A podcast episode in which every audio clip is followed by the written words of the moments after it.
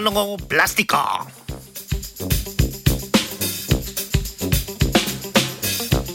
Znanstvena ekipa je razvila analizno metodo, s katero lahko opazuje in prešteva še manjše nanometrske delce. Študijo o preštevanju tako imenovane nanoplastike so objavili v reviji Proceedings of the National Academy of Sciences.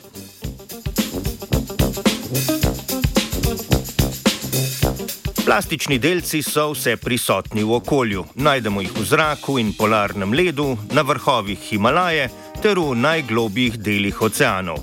Pretekle študije so že pokazale, da se nahajajo v bioloških vzorcih živali in rastlin, kar pomeni, da se ob uživanju živil prerasporejajo po organizmu, vnašamo pa jih tudi z vdihanim zrakom. Zdravstveno stroko pa skrbijo tudi od mikroplastike bolj erodirani plastični delci, ki jih uvrščamo v svet nanometrskih velikosti - nanoplastika.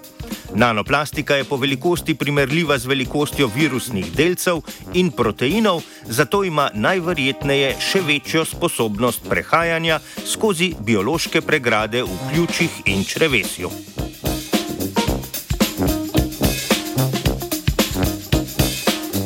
Znanstvena ekipa je uporabila metodo stimuliranega ramanskega sipanja. Ta vrsta spektroskopije deluje po načelu molekulskih vibracij, ki so različne za vsako snov. Laserska svetloba vzburi kemijske vezi v vzorcu, kar nam poda informacije o sestavi delcev v vzorcu. V vzorcu lahko na ta način preštejejo nanometrske plastične delce in jih tudi identificirajo glede na izvorni tip plastike.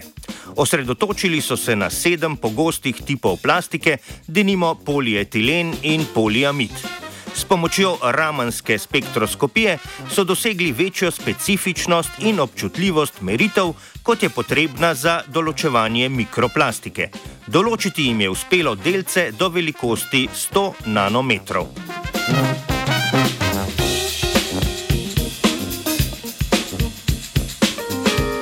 V naslednjem koraku so svojo metodo preizkusili na realnih vzorcih vod iz plastenk različnih znamk na tržišču.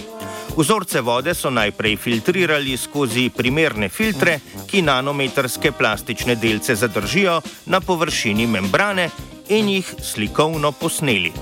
Z uporabo spektroskopske metode so v vzorcih vode iz plastenk prešteli povprečno okoli 100 tisoč plastičnih delcev na liter vode. Večina teh delcev spada v nanometrski velikostni razred, ki je bil zaradi majhne občutljivosti analitskih metod na velikost delcev do zdaj neraziskan.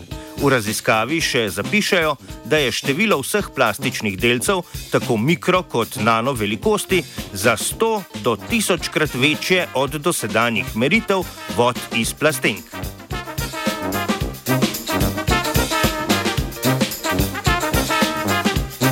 Znanstvena ekipa poudari, da dosedanja literatura podcenjuje človekovo izpostavljenost nanometrskim plastičnim delcem.